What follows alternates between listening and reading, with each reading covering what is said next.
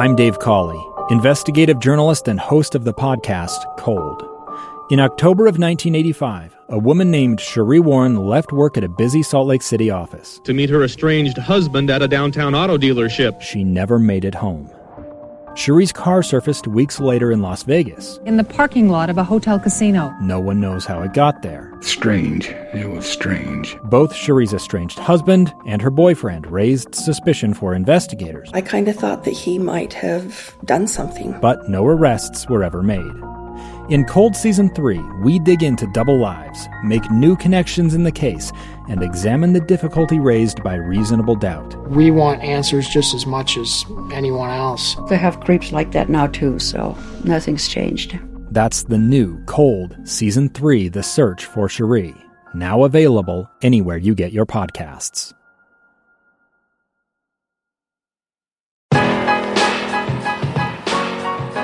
Welcome in to an It's Utah's World podcast episode. I'm Tom Hackett, normally joined by Steve Bartle, but I do want to say Steve was unable to join us. This will be a shorter episode. We're dealing with a few things that, of course, were unexpected, as I'm sure many of you, our listeners, have had to deal with over the past handful of days. I do want to also apologize, of course, that we were unable to get an episode up last week. It's been a tumultuous last couple of weeks. Now, I'm without internet. My Wi-Fi system is down, and so to get Steve on the line, it's just been harder than expected. So I do apologize. This will be a shorter and abbreviated version of the It's Utah's World podcast, but I do want to just catch up, share a couple thoughts, and bring you guys a few topics of note that will hopefully get you through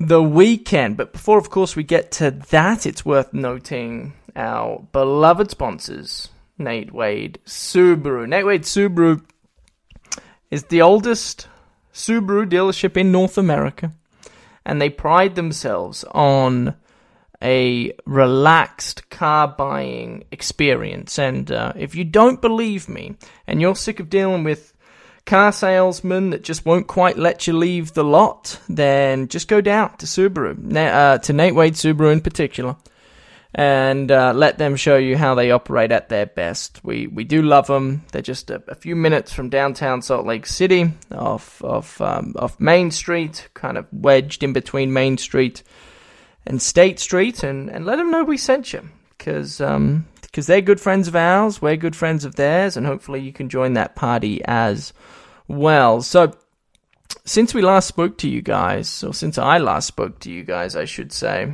there's been a little bit that's unfolded, specifically this testing. And I believe last episode we did harp on this testing that the Pac-12 put out a press release about, and even did a press conference on. Essentially, We'll bring back results in as fast as 15 minutes, which is certainly a game changer. There's no doubt about it.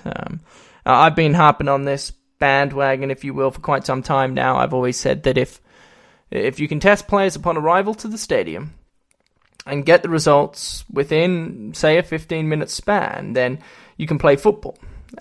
Because even if a player or some players do test positive for the virus, you can quickly escort them from the confines of the stadium to a hotel room or somewhere isolated for them to recover. And the rest of the players, assuming the majority of the team is still healthy and without the virus, you can play a football game. As you know, that 100% of the players that are out there on the field do not have the virus, and therefore there is no risk. And same can be said for the coaches.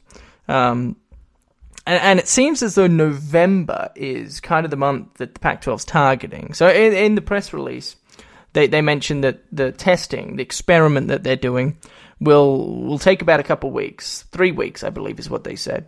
And then from the results found in that experiment, they'll be able to justify as to whether or not the results are accurate enough that they can utilize them at the Pac-12 institutions. And so, as difficult as maybe this past week or two has been for Utah fans, obviously BYU played Navy a few days ago now, that Utah football may be back on the horizon keep your fingers crossed. That would be quite a sight to see. I've seen many tweets out there of fans.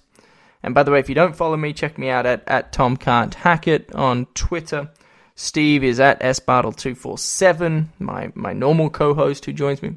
Many fans, though, have been driving by Rice-Eccles Stadium shedding a tear or two, and understandably so. It's been a very difficult last handful of months, if you will. But I do believe that Utah football will come back, whether or not this year, I guess, is still to be determined. But I am optimistic. I'm a half-glass full type of bloke, and I do believe that Utah football will likely come back before the end of the year. I just think the way we're headed and at the rate that we're headed, I think the breakthroughs are going to come quick and fast, and hopefully we can get a product on the field. Now, let's not forget that if the Pac-12 does announce that the football season will resume, there will be a mandatory 6-week period prior to the first game for coaches and players to acclimatize, if you will, and get back into that peak fitness level required to play at the college football level. So, in some other news that came out a few days ago now, Mark Harlan announced that every athletic department employee has been furloughed. Now, there are differences in length as to how long each employee, but Mark Harlan himself, Kyle Whittingham, the head coach of the Utah football program, are two people that have also been included in the furloughs. So this is simply just to mitigate kind of the financial stress and burden that COVID-19, the pandemic, and its economic impact is having. And so hopefully the athletic department will be able to continue. I spoke with an official up there probably a month or two ago, and he mentioned to me that if they were to furlough people, it wouldn't be the end of the world, of course. That they are going to survive as an athletic department. They will not fold, unlike some other departments around the country that are on the brink of potentially collapsing. Utah football will be okay, despite, when you look at the schools in the Pac-12, you look at it from a business and a financial standpoint, Utah does come down the bottom of that list. Certainly it's not one of the top financial makers, money makers in the Pac-12. They're going to be okay. And it's always difficult when you have to furlough people if you're one of the many listeners of this podcast, and you yourself have been furloughed, then I do send my condolences. If there's anything I in particular can do, please just don't hesitate to reach out, because I'm here to support and love all of our fellow It's Utah's World podcast listeners and Utah fans as a whole. Anybody in the community of Utah, Salt Lake City. I would love to do anything I can to try and help out those in need. As look, there's a ton of stress, there's a ton of anxiety constantly surrounding us at the minute, and life is not easy. But we will get through this together, and it seems as though those up there at Utah Athletics have come together and decided this was the best way to move forward. They are still going, to put it into perspective, they are still going ahead with the stadium renovation, the South End Zone stadium renovation, which looks really, really neat.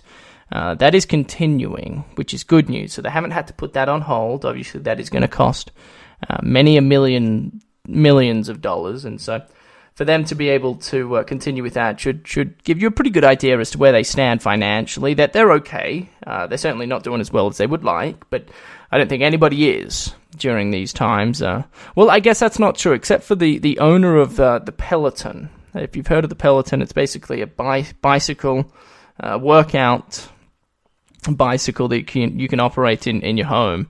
Apparently, I read a story now that the owner of that has over 1 million subscribers. He just became a billionaire due to the pandemic. So I guess the pandemic is helping some people, but I think for the most part, it's certainly dampening and doing the opposite to most. So, nonetheless, we move forward. I actually bumped into Coach Whittingham's wife the other day. That's kind of a funny little story. So my mother and father-in-law, my in-laws, they live in the country club neighborhood, and I guess Coach Whittingham's son lives in, around the same area. We see Coach Whitt and his beautiful wife Jamie around, and I bumped into her. We had a good conversation. She's doing well. The Whittinghams are doing as best as can be. I guess, and for those that don't know, Coach Whitt and his wife moved homes. They were in Cottonwood, and now they're kind of in that Harvard-Yale area just around the corner from campus. And that area in particular was hit pretty heavily with from the windstorm that swept through the state earlier this week. And so I guess that neighborhood is quite a mess, but... Coach Whitt and his big calves and muscles, they've been helping out, doing what they can to stay safe and bunker down, if you will. It's been a very wild time, so who knows?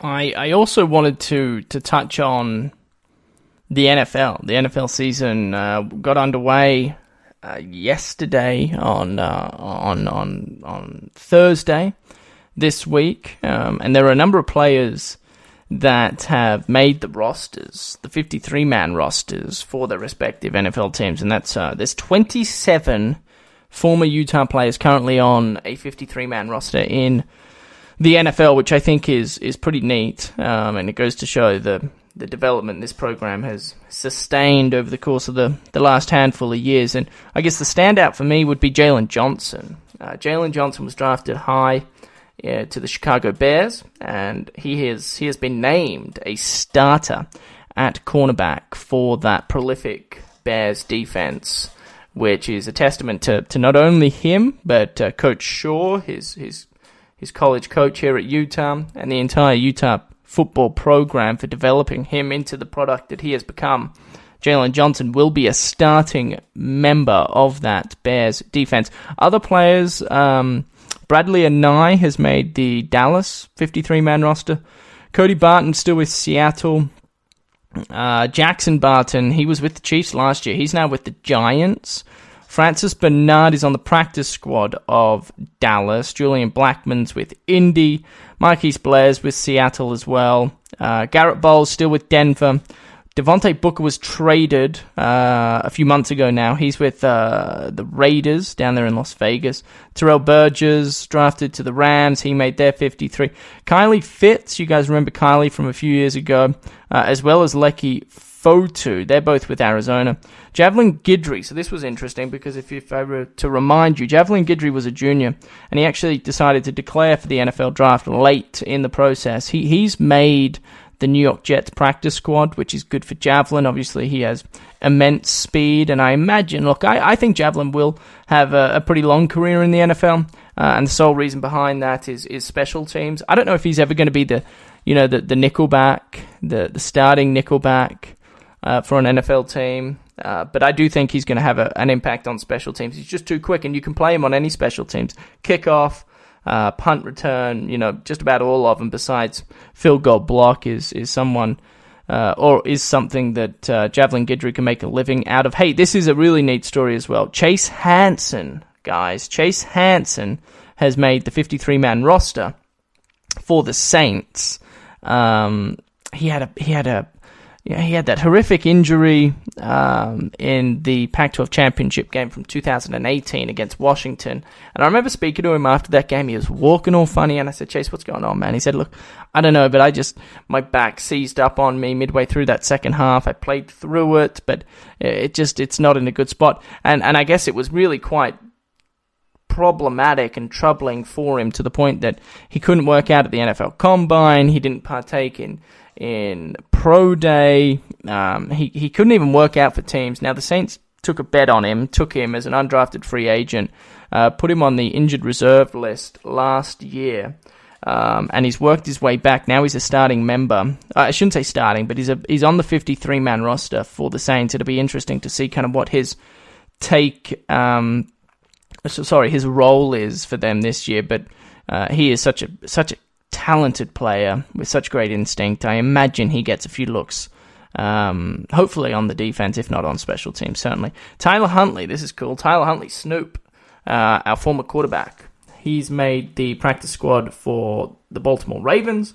Jaylon Johnson, as I talked about, he's with Chicago.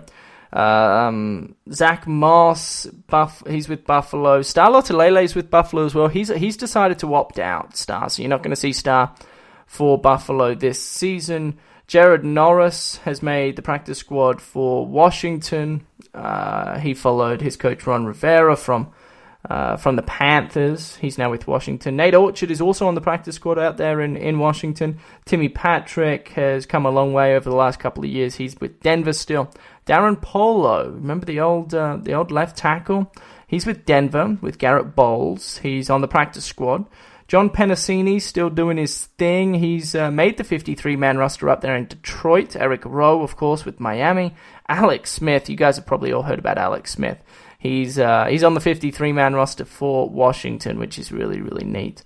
Sam Tevy made the Chargers, 53. That's where he spent, I believe, just about his entire NFL career. It's been a couple of years now, so I do apologize. Marcus Williams is with the Saints, and, of course, our friend Mitch Wishnowsky is with San Francisco. You might be thinking, where's Matty Gay? Matty Gay got cut. If you missed that, then... Matty Gay got cut. He was beat out by a fella by the name of Ryan Suckup, who's he's like a 12, 13-year NFL vet. Previously was with the Tennessee Titans. He beat him out in camp, and so Matty Gay did not get picked up off the waiver wire and is currently an undrafted free agent. I imagine he's back home. We might try and actually get him on the podcast. I'll reach out to him and see what he is up to. So, long story short, 27 guys, the list I just read to you, that was in alphabetical order. 27 Utes, former Utes on the NFL, on NFL rosters, which is, again, a testament to Coach Whittingham and the entire staff up there for the development that they're able to achieve year in and year out. Gents and ladies, I hope everybody's doing well. I really do. And earlier when I said, if there's anything I can do, please don't hesitate to reach out. You can find me on Twitter, at TomCanHackIt. Just shoot me a message, send me a DM. Let me know how I can help, because I'd be more than happy to do so. I hope everybody stayed safe during that windstorm if you're in Utah. I have power. I received power yesterday, which would have been Thursday. It's currently Friday.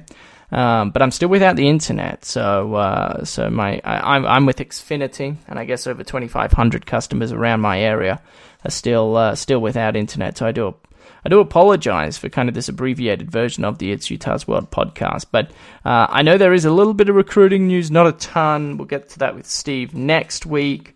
In the meantime, please stay safe. Check out Nate Wade Subaru, and we'll be back next week with another episode of the It's Utah's World podcast. See you guys.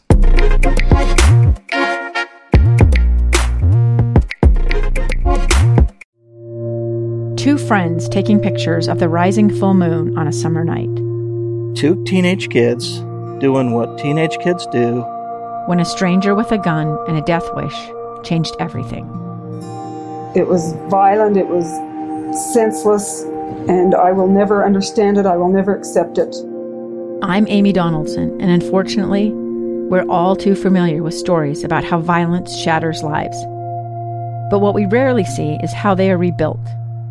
In a new podcast, The Letter, we relive tragedy, but only so we can hear the rest of the story.